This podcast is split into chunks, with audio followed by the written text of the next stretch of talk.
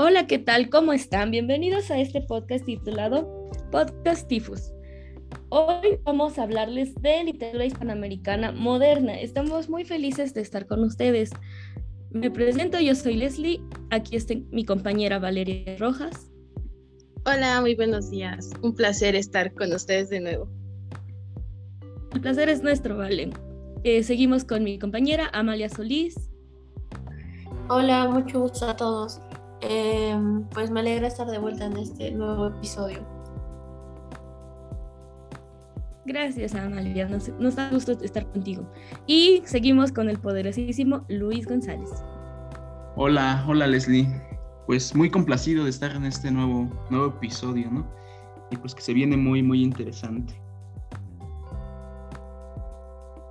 Claro que sí, hay mucho, mucho chisme literario por contar el día de hoy.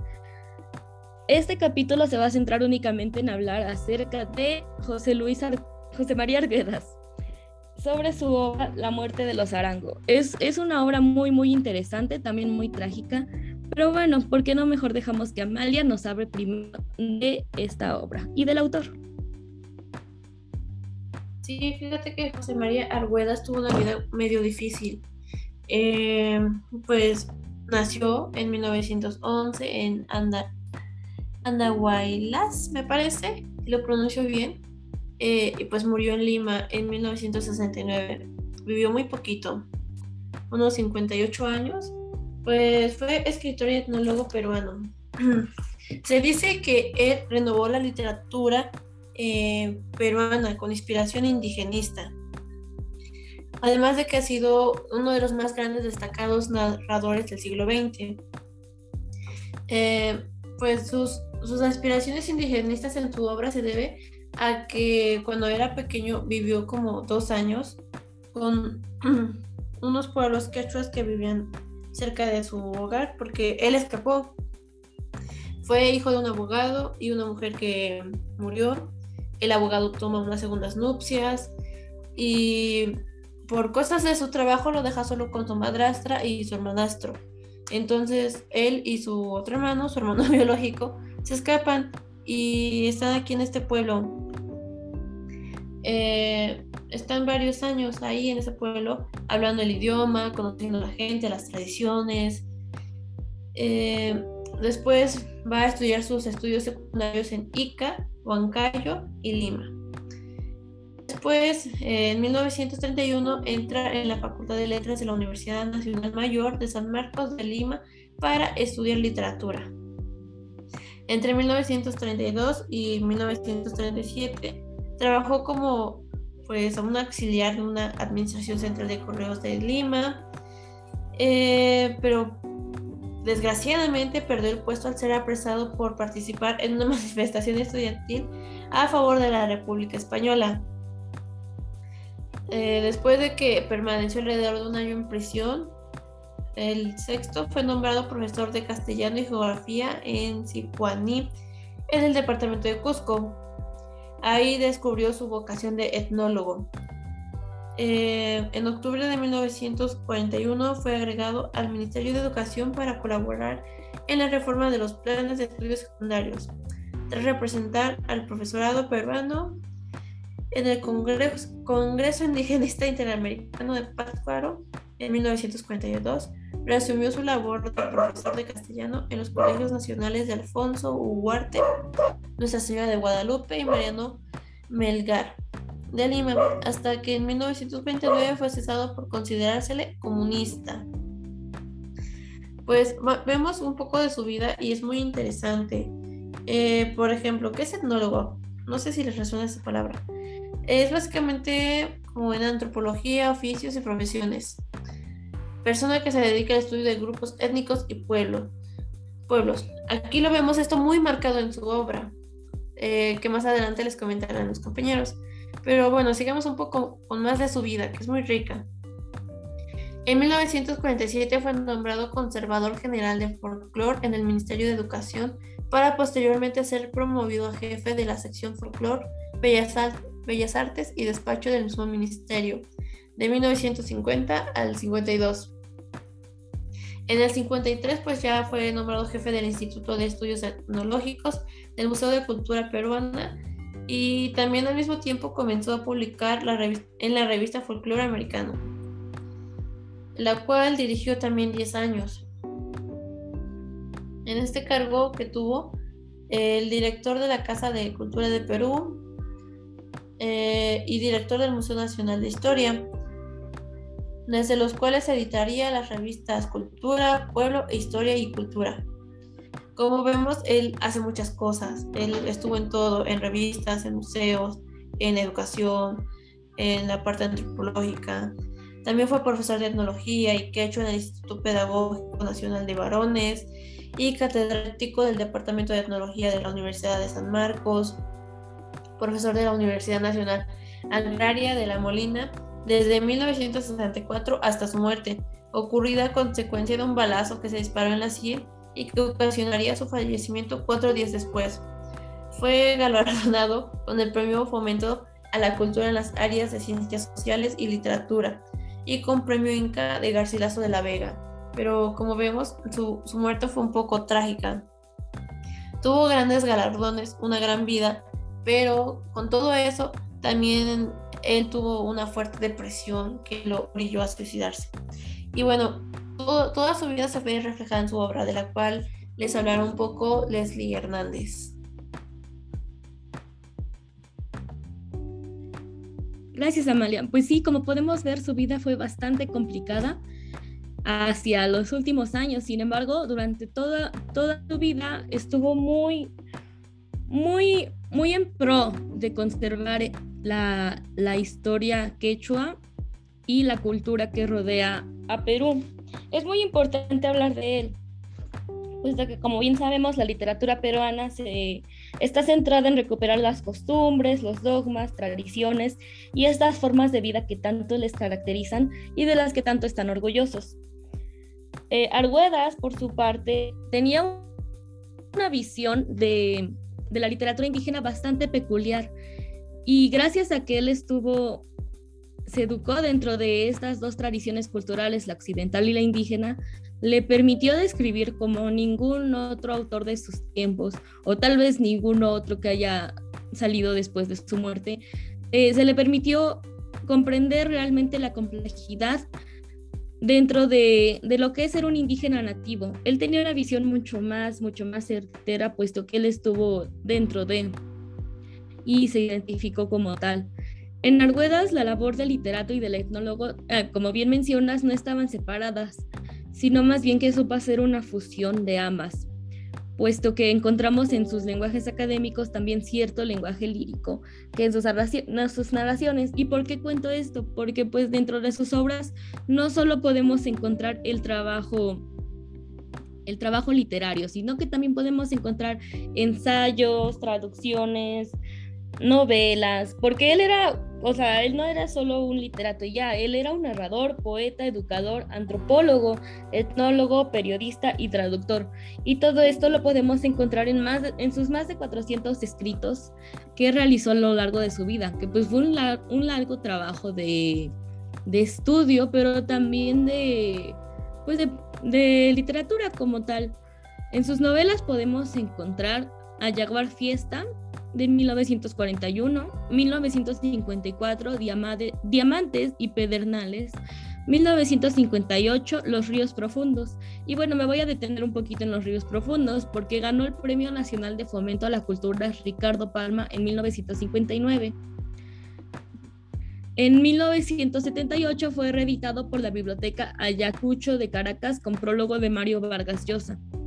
E, esta novela podría decirse que es la más famosa de él, puesto que creció mucho el interés de la, de la, de la crítica por las ruedas y en las décadas siguientes el libro se siguió traduciendo a muchísimos idiomas. Según la crítica, esta novela marcó el comienzo de la corriente neoindigenista, pues presenta en ella su primera por su primera vez una lectura del problema del indio desde una perspectiva más cercana a él. Este mérito lo comparte con nada más y nada menos que con el escritor mexicano Juan Rulfo, Ambos iniciaron con esta corriente y la mayoría de los críticos coinciden en que esta novela, Los ríos profundos, es la obra maestra de Arguedas. Por eso es muy importante recordar a esta como una novela muy característica del autor. Seguimos en, en, sus novelas, en 1961 con El Sexto, 1964 Todas las Sangres, 1971 El Zorro de Arriba y El Zorro de Abajo, una novela inconclusa y que fue publicada inclusive de manera póstuma. Y en ella encontrábamos cartas donde él narraba sus, dolencias y los temores que le, que le atormentaban, que pues ya sabemos que al final lo llevaron hacia su muerte, lamentablemente. En cuentos encontramos en 1935 Agua, 1955 La muerte de los Arango, que precisamente es la novela que nos reúne el día de hoy. Bueno, cuento, perdón, un cuento que ganó el primer premio del concurso latinoamericano de cuento en México. En 1962 encontramos La agonía de Rasuñiti. En 1965 El sueño del prófugo. 1967 Amor Mundo. Eh, también tiene algunas, algunos cuentos póstumos que es importante también recordarlos, como El Forastero y otros cuentos, Páginas Escondidas, Cuentos Olvidados, etc. En poesía tiene, tiene algunos escritos que son los primeros eh, en quechua. Después fueron traducidos al español por él mismo y sus poemas asumen conscientemente la tradición de la poesía quechua antigua y moderna. Convalidan la visión del mundo que él anima revitalizando sus mitos esenciales y condensan en un solo movimiento de la protesta social y la reivindicación social. Esta protesta social también es muy importante recordarlo, puesto que él cuando era un estudiante estaba muy dentro de las protestas sociales que inclusive llegó a ser atrapado. Pero él estaba muy en pro de la labor social y del bienestar común.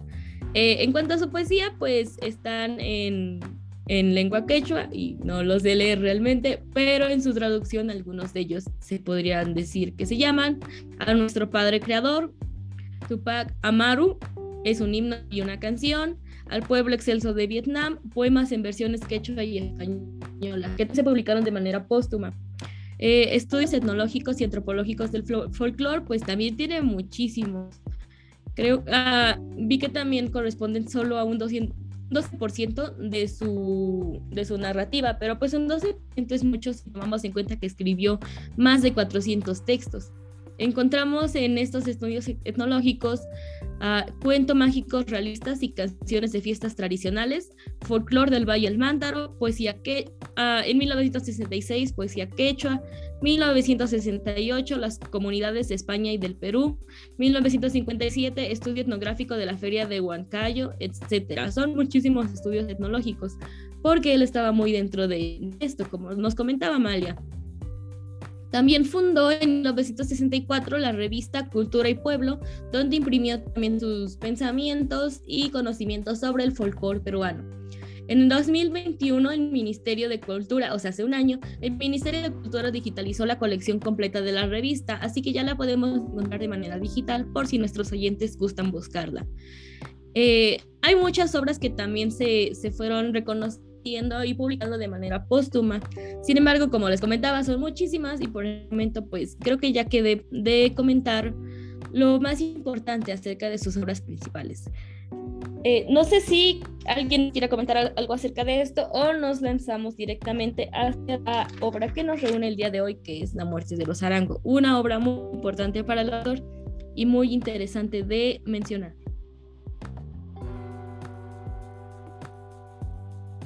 Yo creo que nos vamos directo a hablar sobre la obra, porque siento que la información que nos has dado es muy completa. Sí, también pienso lo mismo, pues ya, ya no hay que hacer esperar más este gran, gran texto, ¿no? Claro que sí. Bueno, entonces doy el paso a mi compañera Valeria Rojas y Luis González, porque como podemos escuchar, están muy, muy ansiosos de comentarnos acerca de esta obra. Adelante, compañeros. Sí, gracias, Leslie. Pues, pues por dónde, por dónde empezar con este gran texto, ¿no? La muerte de los Arango, como ya, como ya mencionaste, pues su autor es, pues es magnífico. Inicialmente comenzaré citando al cuento que comienza de esta manera. Contaron que habían visto al tifus, vadeando el río sobre un caballo negro, desde la otra banda donde aniquiló al pueblo de Saila, a esta banda en que vivíamos nosotros. pues desde este momento ya nos damos cuenta que nos presenta al tifus más allá de una simple enfermedad, ¿no? Sino que de algún modo, pues puedo percibir, quiero pensar que lo está encarnando, que está, pues incluso se menciona que lo vieron sobre un caballo, tal cual si lo estuviera montando. Después de eso ya simplemente nos habla de muerte. Básicamente eh, el tifus comienza a atacar a la gente de este pueblo y no tiene ningún, ningún tipo de prejuicio, ¿no? Tanto mueren niños, señoras, indios. Eh, nos hace ver que el personaje que aquí está siendo testigo de algún modo de pues todo este caos es un niño porque en algún modo dice, entonces yo era un párvulo y aprendía a leer en la escuela pues ya este cuento ya lo está relatando en un tiempo posterior a todo este caos. Eh, nos habla de cómo, cómo observaban a todas estas personas que iban falleciendo pasar junto a, la, junto a la escuela en cajones cargados por indios. En cierto momento ya que esta epidemia está demasiado, demasiado, pues, demasiado grande, ¿no? Ya se comienzan se comienzan a incluso llevar hasta tres cuerpos sobre un mismo, sobre un mismo, sobre un mismo ataúd, ¿no? Pero principalmente lo que nos, lo que nos habla aquí es de dos hermanos. De un lado está Don Juan y de otro lado está Don Eloy. Pero hay algo que pues me pareció bastante curioso, ¿no? Como ya mencionabas, aquí José María pretende pues rescatar mucho de la cultura quechua pero también nos habla del castellano, de la cultura española. Y en un momento nos describe a un don Juan, pues a un don Juan distinto que un don Eloy, completamente diferentes. Y tal vez incluso en este momento podemos considerar que ahí están las dos culturas presentes. Porque por un lado, don Juan es, bueno, voy a citar un poco de, de lo que fue don Juan, ¿no?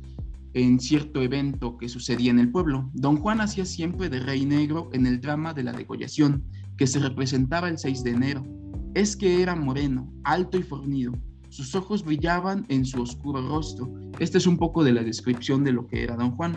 Y mientras tanto, cuando describe a su hermano don Eloy, menciona, el hermano mayor don Eloy era blanco y delgado. Se había educado en Lima, tenía modales caballerescos, leía revistas y estaba suscrito a los diarios de la capital. Hacía de rey blanco. Su hermano le prestaba un caballo tordillo para que montara el 6 de enero. Era un caballo hermoso, de crin suelta. Los otros galopaban y él trotaba con pasos largos y braceando. Pues básicamente aquí nos está interponiendo a los dos hermanos de algún modo, ¿no? Por un lado, uno es, pues por así decirlo, más beneficiado que el otro, pero pues no necesariamente. Pero tal vez se podría pensar que hay una rivalidad por estos acontecimientos, pero no, los hermanos son pues muy, muy unidos, ¿no? Ambos son ganaderos e incluso cuando la peste alcanza, alcanza a don Juan y pues este fallece, don Eloy le promete que, bueno, le dice que únicamente le dé un mes para que estén juntos nuevamente en la otra vida. Y pues ni siquiera es así, únicamente resiste 15 días y pues también fallece. Eh, ambos personajes fallecen y pues la gente sigue falleciendo en el pueblo totalmente. Uno tras otro siguen falleciendo hasta que en una ocasión volvemos nuevamente a lo que se dice en el inicio. Y esto es otro punto en el que pues se nota que, que el tifus es más allá de una enfermedad, sino que es una especie de pues de ser que está que está transfigurado de una forma como que humana porque nos menciona que un sacristán de ahí mismo del pueblo llega en, cierto momento a la plaza y nos dice, aquí está el tifus, montado en el caballo blanco de don Eloy. Canten a la despedida, ya se va, ya se va. Y pues después de esto, hemos visto en algunos acontecimientos que las culturas hacen sacrificios de, pues de fortunas, ¿no? De riqueza. Y el caballo se menciona que llega luciendo 200 anillos de plata y pues no sé, muy elegante y todo esto. Y tal vez es esta especie de sacrificio que le hacen al tifus, ¿no? Con todo y el caballo, pues lo van y lo lanzan a una zanja, a una barranca. tal vez es precisamente esto el sacrificio de, pues de riqueza, ¿no? Hacia el tifus para que se aleje de este pueblo. Y pues le doy el paso a mi compañera Valeria que nos va a comentar algunos rasgos más del cuento.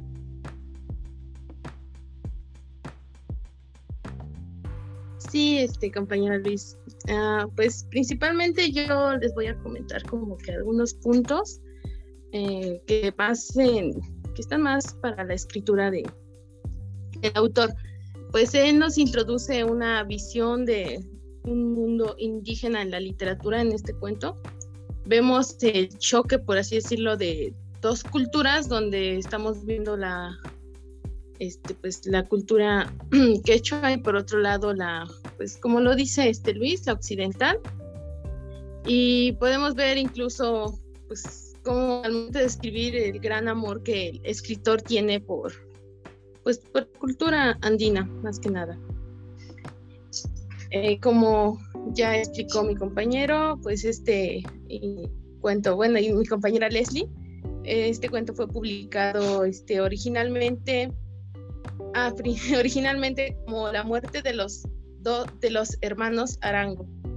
Entonces, este, en el Nacional en 1945. Ya nos explicó Luis, el cuento nos narra principalmente la pandemia que vive el pueblo de Saila a causa del tifus, que el tifus es este, pues, una enfermedad que se transmite por pulgas. Y sí, bueno, pulgas este, contagiadas principalmente. Y sí, lo que estamos viendo es que es que se nos describe esta pues esta pandemia y podemos ver incluso ahí no nos explican que el tifus nos lo muestran como la figura de la muerte que anda sobre el caballo, o sea, le dan esa, esa apariencia. Ah, bueno, en el, en el cuento igual el narrador nos cuenta las muertes, sobre las muertes masivas de las personas por esta enfermedad y nos da pues como esa vista de lo que hacían eh, sus rituales de, de los... perdón, se me, se eh, los rituales que hacen por una parte pues, los españoles, que nada más pues son como los rezos y todo eso, y lo contrario de los otros que van bajando del cerro, cómo lloran las personas detrás de sus muertos, la forma en la que tienen como sus rituales para lavar la ropa, de, para librarlos como de lo último, de los últimos pecados, y cómo esto se, se este, tiene un deterioro porque nos damos cuenta que al principio nos explica él que, por ejemplo, el cementerio este niño del cuento nos explica este, que el cementerio antes estaba pues lleno de árboles, todo verdoso y pues llega un momento en el que entierran a tantas personas que los árboles pues se tumban todos y queda pues un lugar desierto. Entonces podemos ver en distintas ocasiones este tipo de comparaciones, pero siempre pues recordándonos estos rituales. Ah, incluso, bueno, me permito buscar aquí un ejemplo en donde nos, nos este, en el cuento nos cuentan lo, el funeral que tiene don Juan, que es muy grande, muy esplendoroso, llegan muchas personas, lloran por ellos, lloran por él, incluso se suena o nos explican que los llantos no suenan golpeados así, sino que suena incluso como una melodía, todos parejitos. Es por el gran cariño que, por el gran cariño que le tienen a, pues este, a don Juan. Incluso este, más adelante cuando nos dice que don Eloy le promete morir junto con él, pues en un mes encontrarse, pues esto ya no es así, porque vemos que él fallece después, tiempo después, eh, a los, antes de los 15 días me parece. Y nos da pues una visión de que ya para este momento ya el tifus está pues descontrolado, por lo tanto nadie asiste a su funeral como pues asistieron al de Don Juan. Vemos ahí, no, me parece que el joven en ese momento redacta que nadie se acuerda realmente de cómo fue el funeral o el entierro de Don Eloy, porque ya todos estaban más preocupados por llorarle a sus propios muertos. Es una comparativa que a mí pues sí me, me causó cierto impacto porque pues nos muestran por un lado los dos hermanos eran muy queridos, pero pues esta pandemia, esa pandemia del tifus pues fue, fue tanta que, que ya no ya no lloraban por otros, sino por unos mismos.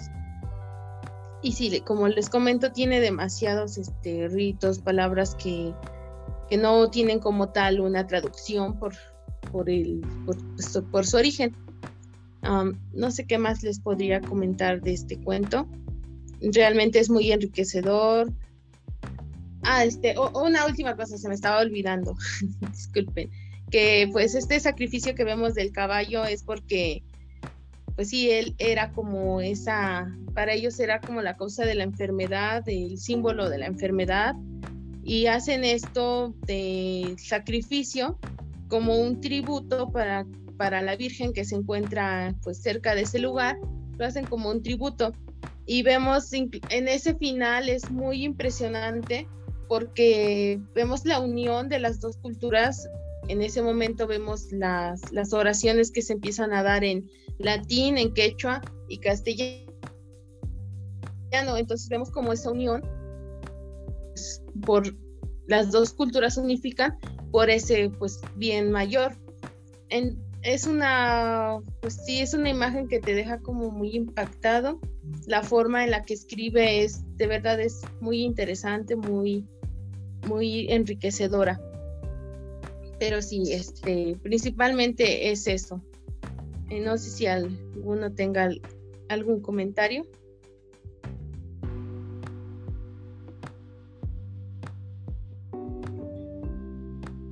Pues no sé si, si Luis, por ejemplo, quiere comentar algo más acerca de la muerte de los Alango, que sabemos que su, lectura es muy fructífera.